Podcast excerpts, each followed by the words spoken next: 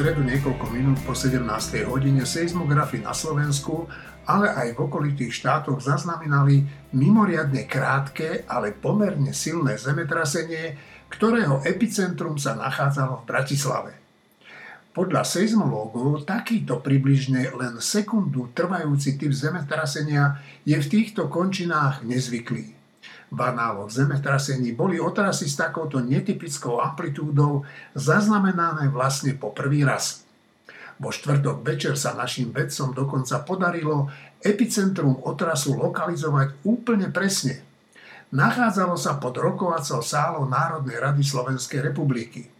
Spočiatku nebolo jasné, čo presne tento netypický otras vyvolalo a špekulovalo sa aj o tom, že sa mohla zrútiť časť tunela vedúca pod Bratislavským hradom. Nakoniec sa však ukázalo, že ho spôsobil kameň, ktorý spadol zo srdca Robertovi Ficovi po hlasovaní, v ktorom poslanci rozhodli o jeho nevydaní pred súd. Je však zaujímavé, že pátracím týmom sa kameň ani po podrobnej prehliadke rokovacej sály Národnej rady nepodarilo nájsť. Počúvate týždeň s týždňom. Aj dnes je tu klasická zostava Marina Galisová, Štefan Hryb, Juraj Petrovič, Martin Mojžiš, Šimon Jeseniak, Tomáš Zálešák a Eugen Korda. Kolegovia, naozaj spadlo Robertovi Ficovi potom hlasovaní kameň zo srdca? Kto odpovie prvý? To môžem ja. Uh, ja si myslím, že až tak úplne mu kamen zo srdca nespadol, lebo on je predsa len právnik a on si uvedomuje, že síce ho nemôže teraz súd vziať do väzby, ale na druhej strane to trestné stíhanie beží ďalej. On je stále obvinený a tým pádom v zásade stále mu hrozí to, že bude odsúdený, pretože to, že nepôjde do väzby je len ako otázka podľa mňa už len komfortu, pretože on tak dlho vie, že je obvinený, a tak dlho počíta s tým, že po ňom pôjdu, že ja si myslím, že v jeho prípade tá väzba ani veľký význam už teraz by nemala. Aj keby ho hneď zobrali do väzby, pretože on čo potreboval, to si podľa mňa už upratal. Ale to stíhanie beží ďalej, takže to je jedna vec. A druhá vec, paradoxne sa trošku splní to, čo písal Martin Hanu, že v zásade nebude môcť zo seba robiť martýra, ktorého strčili do basy táto vláda, no pretože ho nestrčí do basy, podržal ho Kolár a podržala ho v podstate časť vládnej koalície. Čiže jemu trošku tá pozícia sa stiaží v tom, aby rozprával, aj keď jemu to nebude brániť v hovorení čohokoľvek, ale nebude to znieť už vôbec dôveryhodne, ako bude rozprávať, že táto koalícia ho chce dať do basy, keď v zásade všetci poslanci Smerodina sa zdržali, dve poslankyne, bývalé poslankyne Olano, takisto vlastne jedna sa zdržala, druhá nehlasovala za, za jeho vydanie. To znamená, že Nemyslím si, že mu veľmi mal prečo spadnúť kamen zo srdca. No nemusí do väzby, nebude musieť do väzby, preto asi áno, ale to je asi jediná vec. Dobre, Štefana, potom Mária. Marina, pardon. E, v jednom, v jednom e, súhlasím s Ďurom a v jednom nie. Súhlasím s tým, že e, veľký kameň zo srdca až tak Ficovi nespadol, lebo trestné stíhanie je dôležitejšie ako to, či je niekto počas trestného stíhania v kolúznej alebo inej väzbe na nejaký krátky čas. Dôležitejšie je, či to stíhanie prebehne a či bude férové a či sa dostane pred súd a či súd rozhodne e, správne. Toto beží ďalej, toto sa nezmenilo, čiže ľudia, ak čítajú titulky, že, že Fico nepôjde do basy a tieto, takéto, tieto bombastické titulky, tak ako vždy bombastické titulky nehovoria pravdu. Čiže v tomto s Ďurom súhlasím. S čím, s čím nesúhlasím je to, že, že e, to to, že nebude vzatý do kolúznej väzby je vlastne možno aj dobré v tom zmysle, že nebude martýr a tak. Ja si myslím, že toto sú také novinárske veci, ktoré nevyslovil Ďuro, ale mnohí iní novinári, že, že e, ako keby nahrádzajú orgány činné v trestnom, trestnom konaní a rozhodujú podľa toho, že čo bude populárne, nepopulárne, čo komu pomôže, nepomôže. To nehovorí Ďuro, to hovoria iní novinári. A ja si myslím, že to tak nie je a dokonca si myslím, že ak vyšetrovateľ a dozorujúci prokurátor si myslia, že kolúzna alebo iná väzba by bola potrebná a ak by to potvrdil aj nezávislý sudca, tak potom e, my, ktorí do toho nevidíme do jednotlivých zákutí toho trestného stíhania a do jednotlivých svetkov a do jednotlivých prípadných svetkov, tak by sme nemali hovoriť, e, že či to je správne a nesprávne a či to komu to pomôže a nepomôže. Poviem príklad. Kto sú svetkovia v tej, v tej celej veci? Kto to je? To sú tí ľudia, ktorí sú v tom obsiahlom spise na rôznych stranách, v rôznych súvislostiach menovaní. Tí ľudia sú buď na slobode, alebo sú už vo väzbe, niektorí sú odsúdení, niektorí na to čakajú, niektorí vôbec nie sú, niektorí sú v parlamente, niektorí sú v opozícii. To sú potenciálni svetkovia, lebo tí všetci sú tam figurujú, čiže oni keď povedia, že áno, bolo to tak, tak, sú, tak to sú svedecké výpovede v prospech toho obvinenia, alebo povedia, že nie, ale to je v neprospech. A teraz, e, ako to na Slovensku beží? Všimnime si, že všetci tí svetkovia, ktorí sa postupne priznávajú k účasti na trestných činoch, alebo že boli svetkami trestných činov, to nie je tak, že oni sa priznávajú, že od začiatku, že hneď po voľbách, že smer prehral, tak oni sa hneď poprihlasovali, že počúvajte, my vám povieme, jak to bolo. To je tak, že oni sa pri, pri, priznávajú a prihlasujú postupne. A to často podľa toho, e, či zvážia, že tá situácia je nezvratná či zvážia, že ich situácia je nezvratná, že nemajú sa z toho ako vyvliecť a teda radšej budú svedčiť, aby si trocha pomohli, alebo či zvážia, že celospoločenská situácia je nezvratná a podľa toho je, je nezmysel ďalej zatlkať, keďže e, im to nepomôže, lebo unesený štát, štát sa nevráti k moci. No a hovorím to preto, že e, ten signál, že, že parlament e, nevydal jedného z opozičných lídrov pred súd, ktorý by mal posúdiť, že čo ďalej. Ten signál je dôležitý pre potenciálnych svetkov, ktorí by prípadne eh, začali svedčiť, podobne ako Zorokola, ktorý chvíľu nesvedčil a teraz svedčí, že áno, že ja som dal nejaký platok, tak ja si myslím, že v tomto zmysle je to negatívna správa pre spravodlivosť, lebo e, myslím si, že niektorí potenciálni svetkovia túto správu vyhodnotia tak, že budú ďalej len potenciálni svetkovia a nie reálni. V tomto je to víťazstvo Roberta Fica. Ale celkovo si myslím, že nie je to rozhodujúce, nie je to rozhodujúce, lebo dostatok svetkov aj nepotenciálnych už je. Čiže, ale iba zopakujem, že nesúhlasím s tým, s tým uh, takým akože, hodnotením alebo komentovaním novinárskym, že nám sa tak zdá, že to by pomohlo Ficovi, keby bol vo väzbe, alebo nám sa zdá, že by mu to nepomohlo. To je úplne jedno. Tu ide o spravodlivosť, o právny štát a o to, aby rozhodovali tie orgány, ktoré majú. V tomto zmysle je to negatívna správa, čo sa stalo. Marina, chcel som tebe dať slovo, ale Juraj šibrinkuje tak rukami, že chce reagovať na števa. Tak Juraj, eh, prosím ťa, ale naozaj dve vety a potom Marina. Prvá veta je, že áno, súhlasím s tým, čo povedal Števo. Ja som len povedal, že už keď sa to rozhodlo, tak to nehrá veľkú rolu.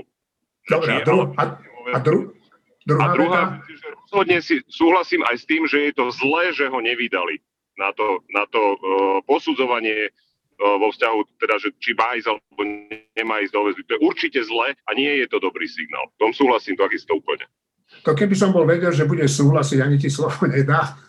Dobre, Ma- Marina moja, tak, tak Marina, teraz ty a potom, potom by som sa spýtal Martina Mojžiša, že aký signál e, verejnosti e, vyslalo to hlasovanie v parlamente o stave e, tejto súčasnej vládnej koalície. Marina, môžeš No a ja ti to tak premostím asi trošku, lebo celý čas mám pocit, že strašná tragická nálada zavládla po tomto hlasovaní na Slovensku a to tragická nálada toho charakteru, že už nemožno nikomu veriť, hej, spravodlivosť je v, vyberte si ľubovoľný otvor a tak ďalej. Ja s týmto tak trošku nesúhlasím, lebo však to už hovorili aj predtým kolegovia, že ono, toto nie je ani tak správa o tom, či bude vykonaná spravodlivosť v prípade Roberta Fica, lebo tá naozaj vykonaná byť môže ďalej. Ale je to správa o tom, že nakoľko je dopyt po spravodlivosti na Slovensku a to je trošku smutnejšie, lebo ukázalo sa, že dopyt po spravodlivosti v parlamente minimálne až taký nie je. No keďže je parlament obrazom tých, ktorí ho volia, tak evidentne nie je ani v spoločnosti až taký. Ja by som to inak za tragédiu neoznačovala, hoci ma to sklamalo, ale viac ma to sklamalo z toho titulu, že evidentne táto koalícia naozaj nie je taká antikorupčná a pro justice, ako sa tvári. než že by ma to sklamalo mm, z takého titulu, že teraz už Fico môže uniknúť. Ja si myslím, že nie je až také pravdepodobné, že on spravodlivosti unikne. A v tomto som asi celkom optimistka a to u mňa nebýva bežné, tak tomu optimizmu celkom verím. Ale to, čo sa ukázalo vo vládnej koalícii a čo zrejme Martin zhrnie o chvíľu o mnoho lepšie ako ja, tak to je dosť tragédia. Dobre, zase Martin, musím dať prednosť mladšiemu Šimonovi, lebo on sa hlási a u neho je vo zvyku, že keď mu hneď nedám slovo, tak zvykne zabudnúť, čo chcel povedať. Tak Šimon a potom milý Martin, ty. Ja len zareagujem na, na Marínu, že mňa vôbec nesklamali, mňa totiž nemôžu sklamať. Táto vláda ma nemá ako sklamať. Akože sme rodina tam má 17 poslancov, potom je tam x podivínov e, z z klubu Olano, takže táto vláda mňa môže len pozitívne prekvapiť. Napríklad dnes ma parlament pozitívne pre, prekvapil, že len 14 poslancov hlasovalo proti tomu, aby Zelenský uh, vystúpil v parlamente. Takže za mňa to určite nie je sklamanie. No to je super správa. Ja som sa dočítal, že Zelenskému teda povolili to vystúpenie. Nevedel som, že 14 poslancov. Má to byť v útorok tak odporúčam ľuďom sledovať ten parlament. Ja tam pôjdem určite, určite tam pôjdem. Martin, Aký signál to hlasovanie vyslalo? Uh, ja to v skutočnosti neviem posúdiť, aký signál to vyslalo. Ja sa priznám, že ma to nezaujímalo. Mne to bolo jedno, jak to dopadne v zmysle, že, že nebudem nejakým spôsobom emocionálne sa vkladať do veci, ktorá s veľkou pravdepodobnosťou mohla dopadnúť tak, ako dopadla. To znamená, že veľmi tesne toho Fica vydajú alebo nevydajú na to, aby o tom rozhodovali súdy. Považujem za veľmi pravdepodobné, že, že ľudia, ktorí majú dosť peňazí a velikánsky záujem ako Fico, nájdu nejakých, nejaké celé strany alebo jednotlivcov, aby to hlasovanie dopadlo v ich, v ich prospech.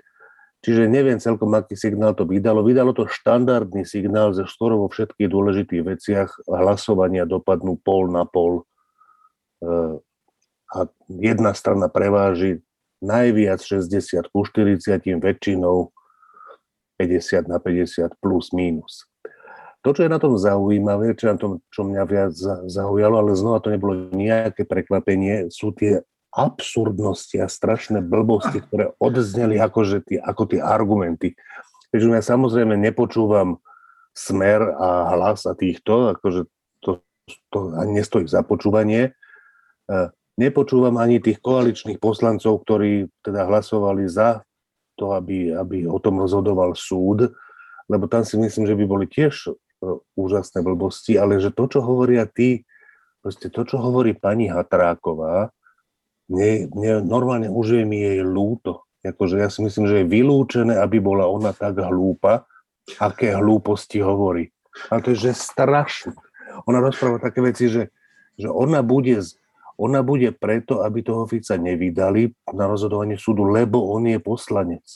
Ale preto, že on je poslanec, sa o tom hlasuje, milá moja. To ešte není dôvod, že ako sa má hlasovať. Pričom ona dokonca použije také slova, že ona použije také slova, že Fico nie je obyčajný človek. Ona, ktorá je poslankyňa za obyčajných ľudí. Že Fico nie je obyčajný človek, on je poslanec. A potom dojde Čolínsky, alebo Krošlák, alebo neviem, jak sa títo páni múdri volajú a ten povie, že podľa neho Ficovi to organizova- zorganizovanie zosnovanie zločinnej skupiny iba prifarili. Tak akože mne zastane rozum, aj srdce, aj plúca, aj pečeň, aj všetko. Že Ficovi zorganizovanie zločinnej skupiny iba prifarili? Akože Dobre, čiže to, čo ja chcem povedať, že fascinujúce na tom je počúvať tých ľudí, že nielen pozrieť sa na to hlasovanie, ktoré dopadlo podľa mňa neprekvapivým spôsobom, a keby dopadlo úplne opačne, tak je to tiež neprekvapivý spôsob. Fascinujúce je počúvať tie argumenty, že proste čo všetko je homo sapiens a čo všetko dokáže ľudský mozog, ktorý zvládne reč a jej používanie, na aké vety ju dokáže použiť fascinuje. Dobre, dobre iba, na to, iba, iba na to zareagujem e, ešte jedno, jedným doplnkom, čo sa týka Katky Hatrákovej a, a Romany Tabak. Tak e, okrem iného z ich úst zaznelo, že prečo tak hlasovali, že preto, lebo je to politicky ako keby citlivé a že, že akože nemá sa politické, nemá sa, nemá sa robiť politika cez, cez súdy a cez takéto veci, že to, to sa nemá, že, politi- že, že to môže byť zmanipulované alebo niečo také. No tak len pripomínam, že, že aj pani Hatráková, aj pani Tabak sa do parlamentu dostali na kandidátke Olano. A Olano sa dostalo do parlamentu a má tak veľa hlasov preto, že nevyberavým slovníkom a podľa mňa aj nesprávnym slovníkom hovorili o tom, koho všetkého pozatvárajú, komu všetkému vybe- zoberú majetky a, a kto pôjde do basy. Tak, tak dostanem sa do parlamentu na týchto slovách a na týchto teda perutiach a potom, keď to v parlamente moja strana robí, alebo si myslím, že to robí, tak, tak som akože proti. Tak v tom prípade ale nemali kandidovať za Olano. A keď kandidovali za Olano, tak je to, že, že no dobre, tak nebudem to ani tiež popisovať, že čo to je, ale len upozorňujem na to, že, že nevadí mi dostať sa na nejakú pozíciu e, na slovách, ktoré sú nie v poriadku. My sme upozorili na to, že to sa nemá hovoriť, politici nemajú hovoriť o iných politikoch, že pôjdu do basy a tak ďalej. Ale keď sa tam teda keď to teda urobím, tak potom aké mám právo o dva roky hovoriť, že ale ja nebudem e, sa podielať na tom, že niekto pôjde do basy.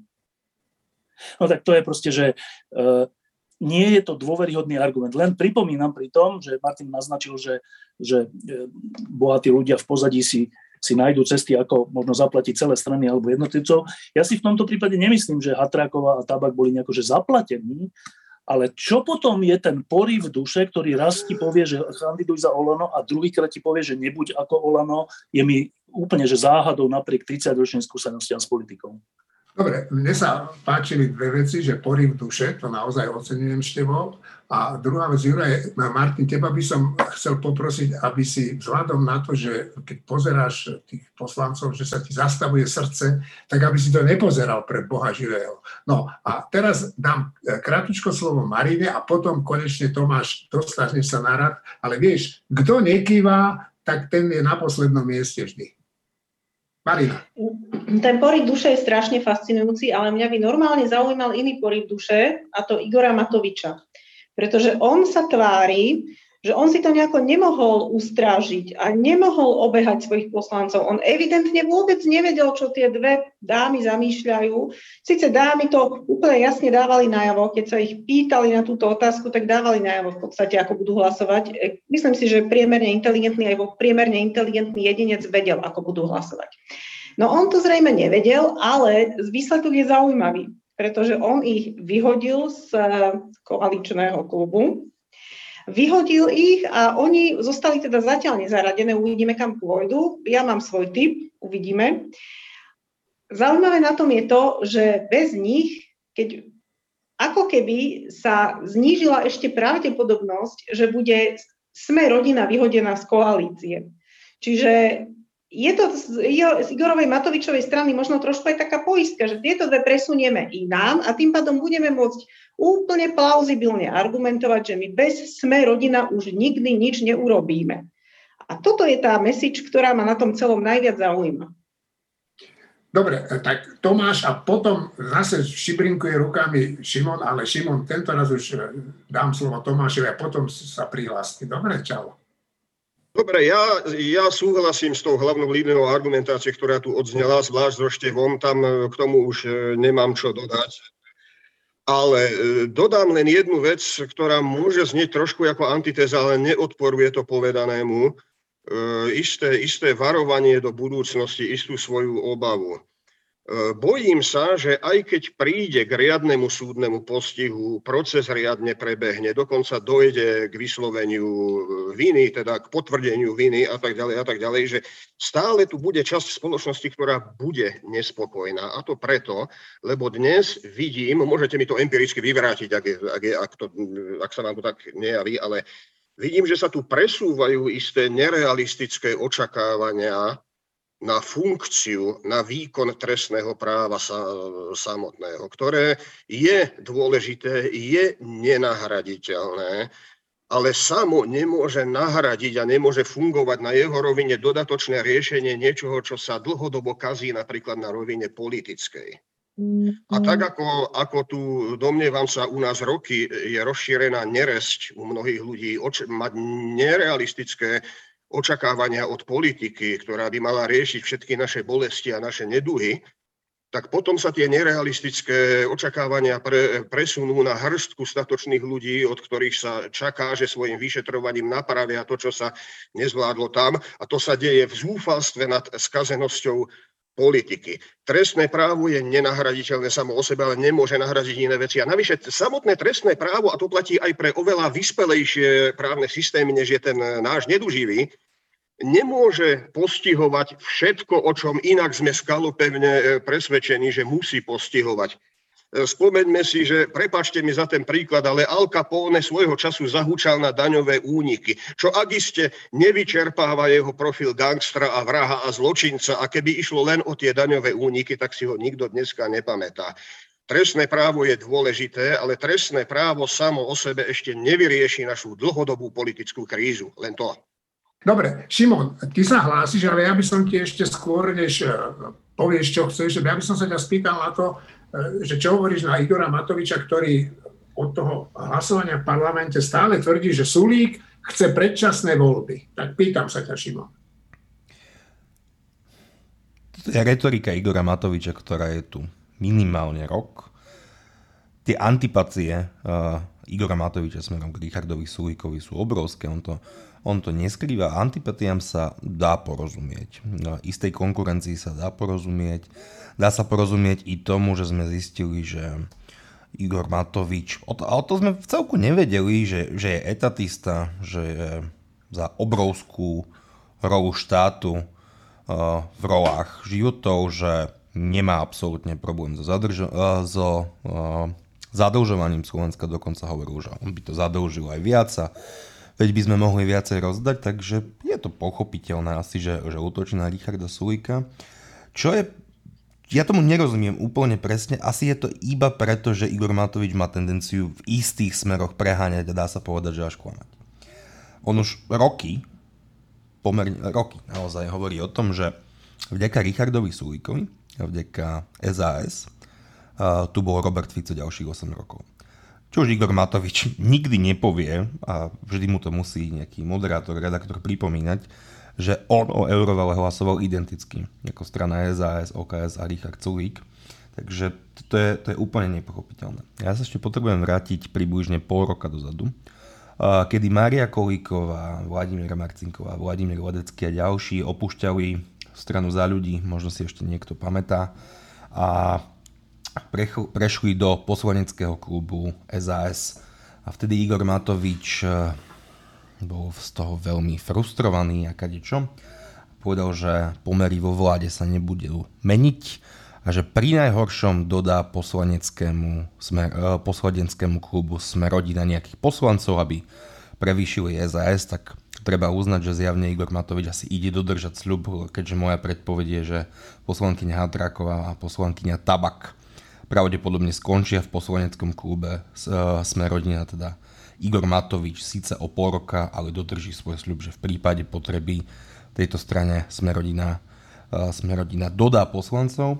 A navyše aj napriek tomuto hlasovaniu, keď do nohy poslanecký klub Smerodina hlasoval proti možnému väzobnému stíhaniu, napriek tomu zo Smerodina je všetko v poriadku. Oni sú fasa chlapci, tiež tak radi rozdávajú peniaze, ktoré ktoré nemáme, takže vzťahy Igora Matoviča a Smerodina sú, sú naozaj harmonické a nenasvedčuje tomu nič, že by sa tento symbiotický vzťah zmenil. Nepriateľ je jasne, nepriateľ je Saska, ktorá do hlasovala za, teda rovnako ako drvia väčšina poslaneckého klubu, ale rozkaz jasne, Sulik je nepriateľ, SAS je nepriateľ.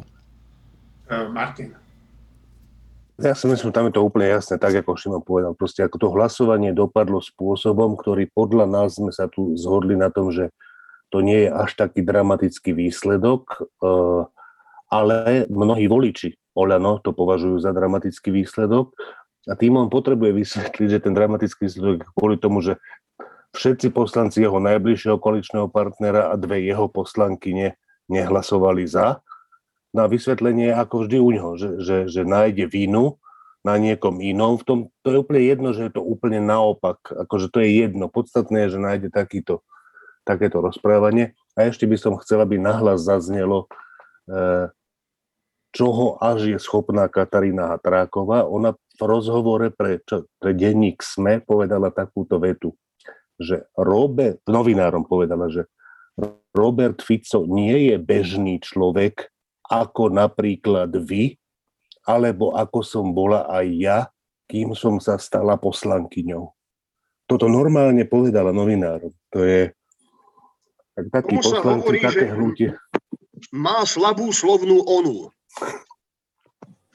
To nie, ono to veľmi pripomína Jana Čarnogurského, ktorý hovoril, že Mečiara predsa nemôžeme zatvoriť, lebo to je zakladateľ štátu. No tak to je taká tá, presne tá, ten istý postoj a teraz teda ona sa k tomu ešte aj prihlása, že ona je rovnako iná ako my ostatní.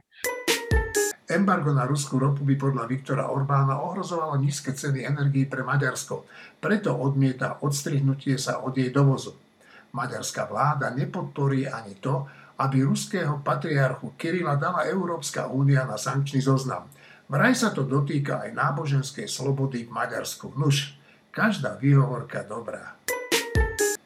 A teraz jeden mail nášho poslucháča. Dobrý deň, píše nám. Rád pravidelne počúvam váš podcast týždeň s týždňom a tak by ma zaujímal váš názor na postoj pápeža Františka k vojne na Ukrajine.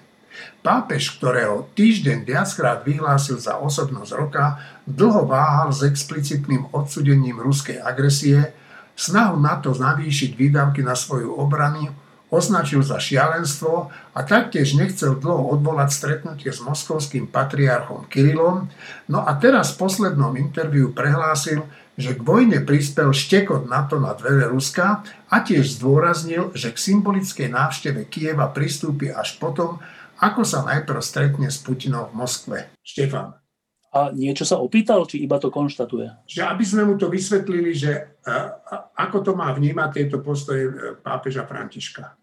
Dobre, tak e, z, tých, z toho, čo si čítal, tak viaceré boli úplne skreslené. Poprvé, e, tú vojnu odsúdil v zásade okamžite, dokonca išiel na ruské veľvyslanectvo vo Vatikáne, alebo v Taliansku, asi vo Vatikáne, s protestom.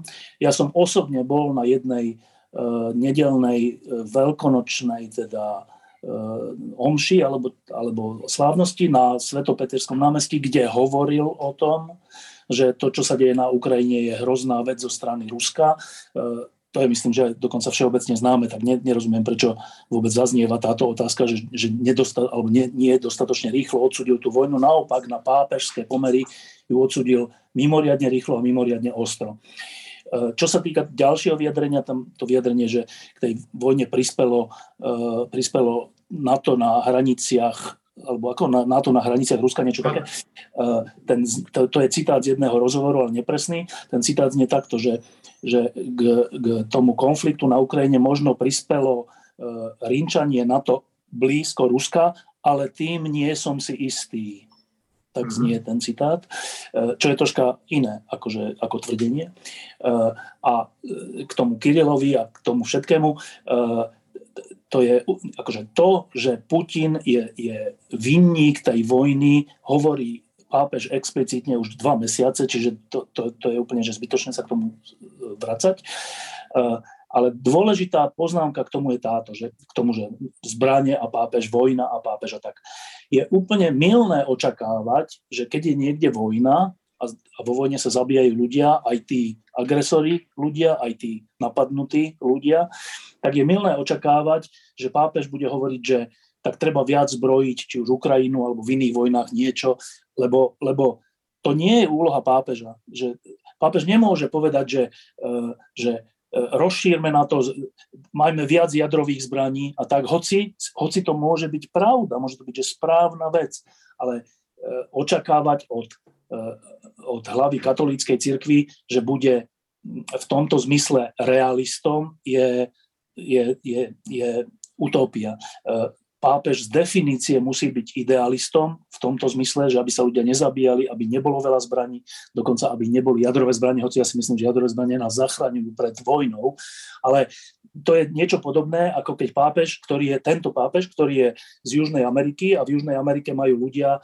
vrátane teda cirkvi majú skúsenosť s kapitalizmom alebo so slobodným trhom, trhom skôr skreslenú, majú ju cez, cez všelijakých zbohatlíkov a cez všelijakých latifundistov a všelikoho a chunty a všelikoho a tým pádom oni majú logicky skúsenosť, že pre nich voľný trh nie je voľný trh, ale nejaká forma skoro až otroctva alebo nejakého vykoristovania alebo takýchto vecí.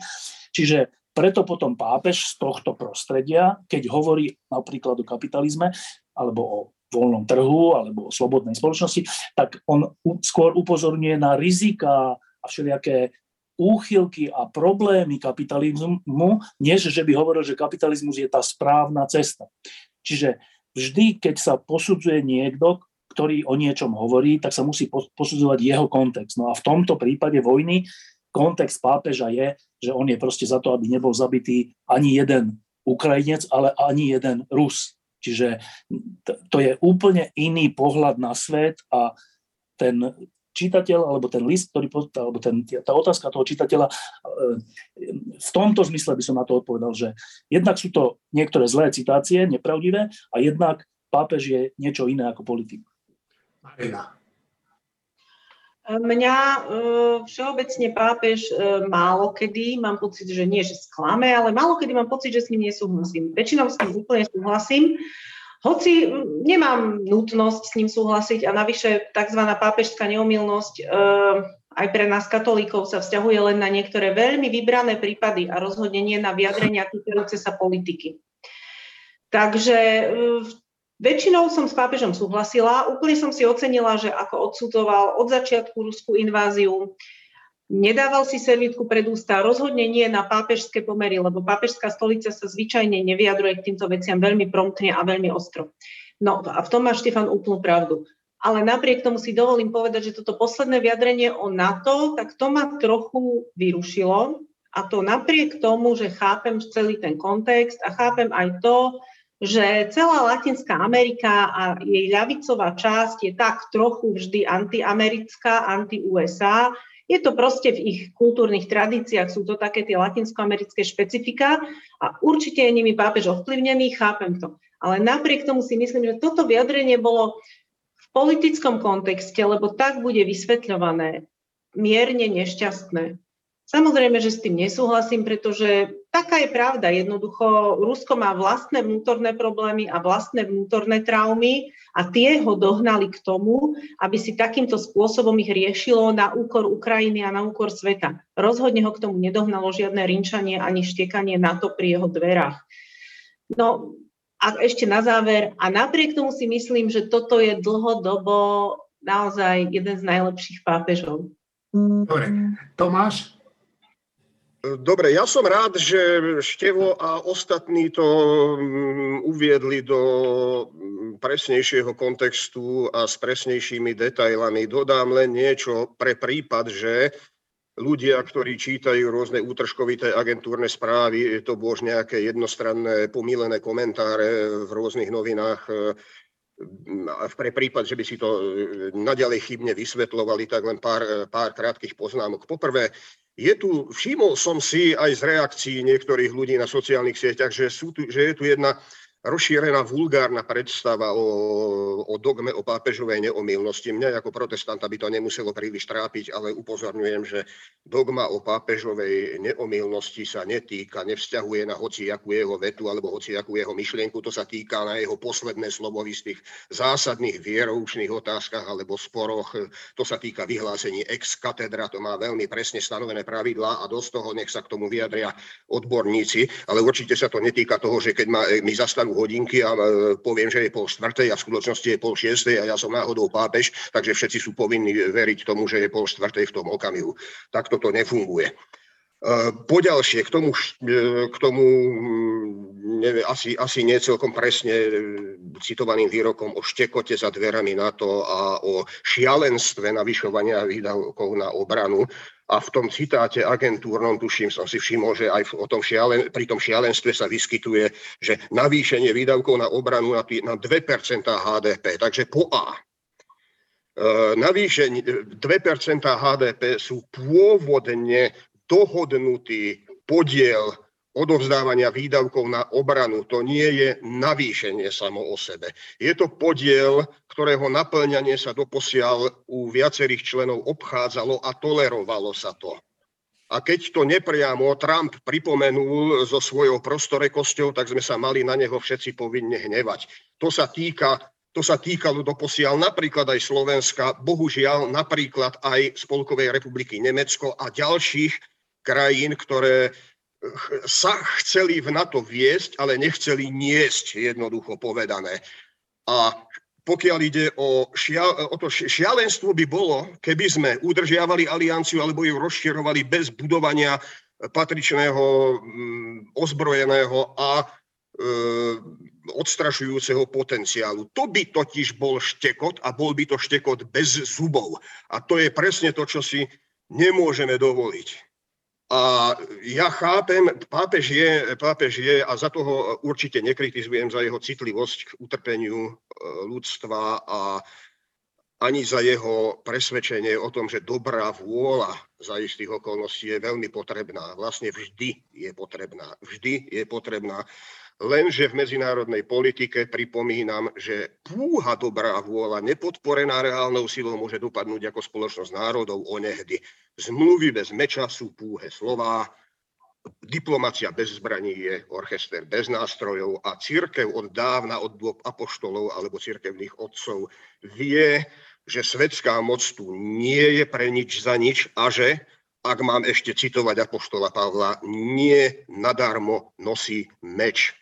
Takže eh, ak som z niečoho nervózny, eh, nie sú to nejaké pápežové myšlienky, eh, ale sú to možno, mm, je to zlé pochopenie nejakých z kontextu vytrhnutých vyjadrení, čím to nechcem zjednodušovať samozrejme. Šimon.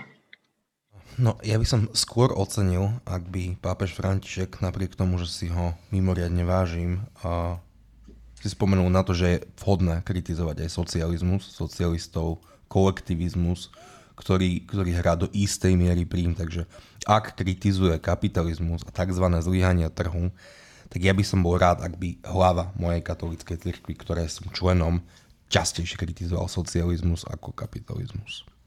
Juraj? Ja možno len na záver jeden krátky citát práve k tomu Kirilovi, lebo a to skutočne teda povedal pápež František. S Kirilom som hovoril 40 minút. Prvých 20 mi s papierom v ruke prečítal všetky ospravedlnenia vojny. Počúval som ho a povedal som mu. Ničomu z toho nerozumiem. Patriarcha sa nemôže stať Putinovým ministrantom. Ja si myslím, že to je veľmi jasné vyjadrenie postoja pápeža Františka k e, patriarchovi Kirilovi. Česko a Nemecko sa už prakticky dohodli na tom, že za tanky T-72, ktoré Česi darujú Ukrajine, dostanú tanky Leopard. Tie sú na vyššej úrovni než nemodernizované tanky T-72. O niečom podobnom rokuje s Nemeckom aj Slovenské ministerstvo obrany. Po raketovom systéme S-300 by tak Slovensko mohlo poskytnúť ukrajinským vojakom ďalšiu významnú pomoc, a to 30 tankov T-72. A dokonca sa objavujú aj náznaky, že by sme im mohli dať aj ruské stíhacie lietadlá, ktoré parkujú na Sliači. Náš vzdušný priestor sa totiž zaviazali brániť Poliaci. No a treba dodať, že vlastne skoro celkom bezplatne, lebo budeme platiť len za pohodné hmoty, ktoré lietadla spotrebujú pri vzletoch na obranu nášho neba. Prvá dáma Spojených štátov amerických cez víkend príde na Slovensko. Stretne sa aj s prezidentkou Zuzanou Čaputovou. V nedelu odcestuje do Košíc a mala by odcestovať aj do Vyšného Nemeckého, ale tá návšteva nie je celkom istá, pretože na Ukrajinu, teda na západnú Ukrajinu, čoraz častejšie útočia Rusy. V Košiciach naštívi Centrum pre utečencov z Ukrajiny dve školy a stretne sa aj s rodinami, ktoré prichýlili utečencov. 9. mája by sa mala stretnúť s členmi slovenskej vlády. Je to hrozné, ale vojnu na Ukrajine, ktorú začalo Rusko, už začíname vnímať ako skoro celkom bežnú súčasť našich životov.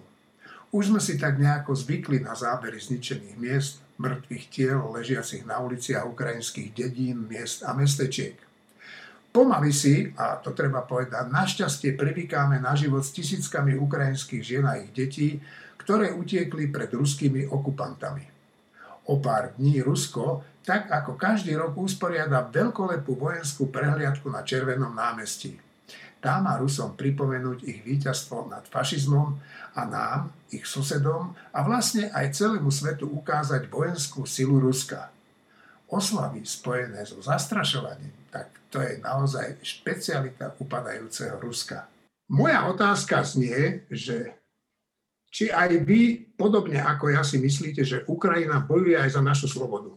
Lebo veľa ľudí hovorí, že nech sa tam zabíjajú, čo nás je do toho. Tak e, ako by ste ľuďom povedali, že bojujú aj za našu slobodu? E, Tomáš, poď, ty si teraz skončil, tak pokračuj. No, ďakujem pekne. Ja, ja má, môj problém je, že to spravidla e, neviem povedať jednoduchou vetou niekomu, kto je dlhodobo indoktrinovaný. To, to, je, to je skôr možné vysvetliť isté, istému množstvu ľudí, ktorí sú ešte prístupní rôznym argumentom z rôznych strán, nie tým, ktorí sú už úplne zabetónovaní. Na Ukrajine áno, sa bojuje za našu slobodu a to z jednoduchého dôvodu je celkom zrejme, keď sledujete situáciu. Nemusíte byť nejak extra politicky podkutí e, z, z, z teórie medzinárodnej bezpečnosti a medzinárodných vzťahov a z podobných vecí, aby ste, aby ste pochopili, že, že Ukrajinou celá vec nekončí. Nehovoriac o tom, že Ukrajinou to celé nezačalo. A to, že nie sme e, priamo e, bojujúcou stranou, to ešte neznamená, a ani z hľadiska medzinárodnoprávnej e, teórie to neznamená, že nie sme v istom zmysle zainteresovaní na výsledku. To je legitímne, tak ako je legitímne pomáhať Ukrajincom v ich úsilí, a to aj dodávkami zbraní. Podrobnosti inokedy. Dobre, Šimon? Ja by som sa to pokúsil vysvetliť úplne jednoducho. Užhorod je asi 10 km od Slovenska, alebo je asi 100 km od Slovenska. A keď sa tá vojna presunie ešte pár kilometrov, tak budeme v priamej vojenskej konfrontácii aj my. Takže ak už nič by ľudia nechápali, tak hádam, geografiu by trochu, trochu mohli zvládnuť a to, že je to náš východný sused, by rovnako mohli zvládnuť. Ako povedal Tomáš, a ako deklaruje Putin, Lavrov a kadejaký ruskí fašisti, tak akože to nie je cieľ, že Ukrajina, tak Podnestarsko, Moldavsko, Gruzínsko, Arménsko, prekreslenie map do, do začiatku 90. rokov a sféra vplyvu, kedy bola celá východná a stredná Európa až na západnú časť Nemecka bola súčasťou sféru vplyvu Sovietskeho zväzu, veď to Putin opakovane, opakovane hovorí. No tak kde chcú ľudia žiť? V ktorej sfére vplyvu? Že západnej alebo východnej? Lebo tak stojí otázka. Dobre, rýchlo Tomáš a potom sa hlásil e, Martin a Marina. Tak Tomáš, Martin, Marina. Len by som dodal ešte človeku, s ktorým by som hovoril krátku otázku. V prípade, že je vo veku, keď si to pamätá. Chcete späť ten bordel, ktorý tu bol pred rokom 89? Povedzte to aspoň jasne. Dobre. E, Martin a Marina. E, ja, ja pravdu povedať vôbec nerozumiem tie otázky že či sa na Ukrajine bojuje, že či je to aj naša vojna. Mne to prípada ako taká otázka, že či Rusi tam bojujú iba proti takým Ukrajincom, ktorých priezvisko sa začína v prvej časti ABCD, alebo aj proti takým, ktorých priezvisko sa začína v druhej časti ABCD. Čo sú to za otázky? To je moja otázka. To je tvoja otázka, dobre, ospravedlňujem sa. Ale, dobre, ale nemôžeš myslieť vážne o otázku, že či to je aj naša vojna. Samozrejme, že to je naša vojna. Rusi napadli Ukrajinu ako prvú krajinu z veľkého ťaženia proti západu, ktoré by šlo potiaľ, pokiaľ sa im len bude dariť. Uh, vedú tú vojnu absolútne nevyprovokovane, šokujúco brutálnym spôsobom, vyhrážajú sa prvý raz použitím jadrových zbraní, teda prvý raz od kubánskej krízy, ale je to znova táto krajina, ktorá sa tým vyhráža. Výsledok musí byť akože cieľom je, a ten výsledok je potrebné dosiahnuť, že zbaviť Rusko jadrových zbraní. To není, že, že vyhnať ich z Ukrajiny. Ak to bude takýto štát a šance, že by on by sa znútra zmenil, sú malé. To znamená, že výsledok tých sankcií a toho tlaku na Rusko konečným, a to je naša vojna od samého začiatku, musí byť zložiť to Rusko na kolena a potom vymeniť s ním to, že budú môcť existovať ako tak normálne a spolupracovať s ostatným svetom za to, že sa vzdajú jadrových zbraní. To, akože, to je front, tá Ukrajina, to nie je vojna, to je front tej vojny, ktorej my sme úplnou súčasťou. Marina, Juraj a Šimon. No presne tak, ja to hovorím od samého začiatku, toto je naša vojna. Ja by som dokonca občas povedala, že to je v prvom rade naša vojna. To, že sa odohráva na ukrajinskej pôde, to je čisto preto, že Ukrajina jednoducho je prvou krajinou, ktorá stojí Putinovi v ceste smerom na západ a sám Putin povedal, že pôjde ďalej. On to proste povedal. Tam nie je o čom. A to, že Ukrajinci bojujú tento boj aj za nás, za naš, na svojom území, že sú ochotní aj za nás bojovať. Oni dodávajú svoju krv, svoje životy. My dodávame iba zbranie.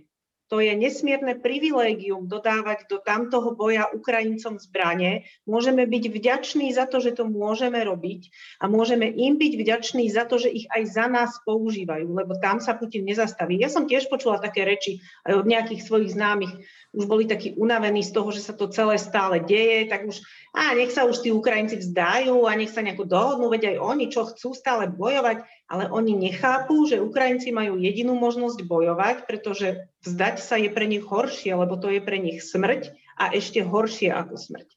Ale nechápu ešte aj to títo ľudia, čo by chceli, aby sa to tam rýchlo všetko dohodlo, že to by bolo horšie aj pre nás, lebo ten Putin by naozaj išiel ďalej. A ja mám navyše taký strašne nepríjemný pocit, že kto by u nás bojoval takto. Áno, my máme to šťastie, že sme v NATO, čiže za nás by bojovalo NATO, čo je úplne super. Lebo ja neviem, kde by sme my našli tu natoľko odhodlaných ľudí, ako ich našli Ukrajinci. No, aj keby sme našli, je nás relatívne málo, takže tí Rusi by mali veľkú šancu nás zvalcovať a prilepiť na lovnický štít. Uh, Juraj. No, e, na začiatok len možno tá otázka, že my nebojujeme v tej vojne. No my bojujeme tak, ako momentálne vieme. To znamená, dodávame zbranie, pomáhame Ukrajincom, ktorí utekajú z Ukrajiny a tak ďalej. To je náš spôsob boja v tejto vojne zatiaľ. Druhá vec, ktorú som chcel spomenúť, je, že to nie je len Putinova nejaká snaha, že teraz obsadiť pol Európy. To je historicky ruský zámer, ktorý, ktorý mali Rusi dávno. Stalin takisto sníval o tom, že obsadí celú Európu. Ešte počas druhej svetovej vojny tieto plány existovali. To, že sa to nakoniec nepodarilo, bolo samozrejme z časti aj tým, že sa teda Američania zapojili do vojny. Ale jednoducho to je, normál, to je normálna vec. Proste Rusko je ríša, ktorá nemá hranice a tým pádom hraničí, proste, ak sa hovorí, s kým chce a najradšej by hraničilo s Atlantickým oceánom. To znamená, každý, kto rozpráva o tom, že však keď sa Ukrajinci vzdajú, tak bude pokoj, zúfalo nepochopil mentalitu Ruska a jeho snahu obsadiť čokoľvek, čo sa obsadiť dá. A je jedno, či to bude v Európe, či to bude na Kaukaze, či to bude, neviem, proste, keby bola nejaké krajiny ešte na východ od Ruska, tak aj tie sa pokusí obsadiť.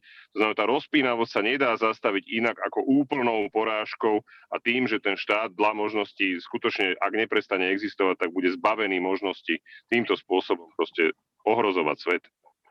Dobre, a musím... ty, ty, ty si povedal, že Rusko hraničí s kým chce a ja si myslím, že jeho cieľ je, že aby bolo také veľké, aby hraničilo len samé so sebou. Tak Šimon, Atlantický oceán, o tom to je, hej. No. Šimon, nechceš, Šimon? Dobre. Tak Štefan, uh, zakonči to ty, prosím ťa. E, dve, dve poznámky k tomu. Jedna, e, že teda či sa nás tá vojna týka a ako sa nás týka. Všeobecne povedané, my sme dlhé roky, dlhé desaťročia žili vo svete, kde nerozhodovalo to, že si väčší a môžeš všetko, ale rozhodovali dohody a zmluvy a spojenectvá to, čo sa deje na Ukrajine, je pokus o zmenu sveta. A to takú zmenu, že v tom novom svete by väčší mal právo ukradnúť menšiemu polovicu krajiny alebo aj celú. V tomto zmysle, keďže Slovensko je malá krajina, je to náš životný záujem, aby sa svet takto nezmenil. To je jedna, jeden rozmer. Druhý rozmer E, je taký, že ľudský. Ja som sa rozprával nedávno s Romanom Kvasnicom a ktorý mi povedal, že počúvaj, on mi niekedy tak povie, že čo mám napísať, ja to samozrejme nenapíšem, ale teda on mi hovoril, že počúvaj, že ten Fico a títo, ktorí hovoria, že to, je, to není naša vojna, tak oni nás oberajú o možnosť niekomu pomôcť. Prosím ťa, napíš, že my sme, my sme hrdá krajina, ktorá chce mať možnosť niekomu pomôcť, keď mu je zle. No a inými slovami, toto znamená, to, že keď vidíme ako Slovensko, to je podobne ako keď vidíme ako jednotlivci, idem na ulici a vidím, že niekto niekoho zabíja, tak maximálne ho obránim fyzicky a minimálne, keď na to nemám, tak zavolám 158. To je moja povinnosť. Tak keď vidíš štát, ja nedovidím do Jemenu. Ja neviem presne, aké sú možnosti v Jemene na riešenie vojny. Nedovidel som do Rwandy, keď tam boli dva kmene, ktoré sa vyvražďovali a, a nevidel som, aké je riešenie. Ale dovidím na Ukrajinu. Dovidím. A keď dovidím na Ukrajinu, a keď Slovensko dovidí na Ukrajinu, tak vidí, kto je agresor a kto sa bráni a vidí, že kto má pravdu a kto klame, tak v tomto zmysle sa nás tá vojna týka tiež. Teda nie len v tom, ako sa zmení svet, ale aj v tom, že hádam sme ešte my na Slovensku ľudia a ak sme ľudia a vidíme, že iným ľuďom sa deje krivda a že sú dokonca zabíjani, tak tá vojna, to zabíjanie sa nás úplne týka, lebo ak, ak povieme, že to nás nezaujíma, tak nepomôžeme síce Ukrajine, ale zmeníme aj Slovensko k horšiemu. Ak by sme teraz boli, že nás to nezaujíma, nás zaujíma iba, aby bol lacný plyn, tak síce možno budeme mať lacnejší plyn, ale všetci budeme horší a celé Slovensko bude tmavšie. V sobotu sa na východnom Slovensku v Gregorovciach uskutoční koncert pre Jána a Martinku, no a hneď po koncerte bude beseda na tému Zápas o slušné Slovensko. Začiatok spomienky, ktorú organizuje agentúra Pohoda, je naplánovaný na 18. hodinu. No a to je na dnes všetko. Kto môžete, prídite do Gregoroviec. Do počutia.